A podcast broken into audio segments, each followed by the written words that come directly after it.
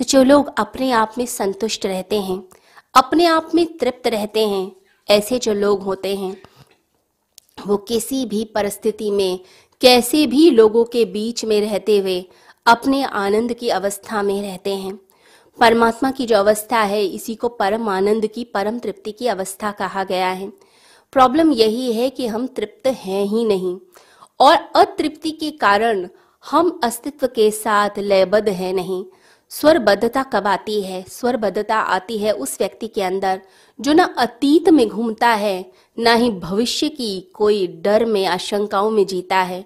जो वर्तमान क्षण का आनंद उठाता है, वर्तमान क्षण में जीता है। फिर वो स्थिति आने लग जाती है कि धीरे धीरे वो परमात्मा आपके समीप आने लगता है, क्योंकि आप अपनी आत्मा में मग्न रहने लग जाते हैं। और फिर जैसा उपनिषदों ने कहा तत्वमसी श्वेत केतु यानी कि तुम भी वही हो। उसके लिए क्या किया जाए? उसके लिए अपने आप को खाली करके हर तरह की चाह से, हर तरह की कामनाओं को छोड़कर एक घंटा आराम से बैठकर अपने आप में डूबने का प्रयास कीजिए। उस समय कुछ मांगिए मत कि परमात्मा मुझे ये दे दो। लोगों ने तो लिस्ट बना रखी है कि मुझे ये ये चीज़ें चाहिए।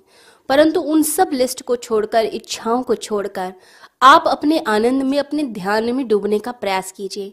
शुरुआत में ऐसा लगेगा कि विचार ही विचार हैं, परंतु धीरे धीरे अंतराल आएँगे दो विचारों के बीच में। वो जो अंतराल हैं, वो जो गैप्स हैं, बस उसी के अंदर थोड़ी थोड़े आनंद की, शांति की झलकें आनी शुरू होंगी। बस उसी के अंदर स्थित होना शुरू कीजिए। जैसे ही स्थिर हो जाएँगे तो आपके अंदर वह संतुष्टि की स्थिति आनी शुरू होगी। तो भगवान कहते हैं कि जो संतुष्ट है, वही स्थित प्रज्ञ है।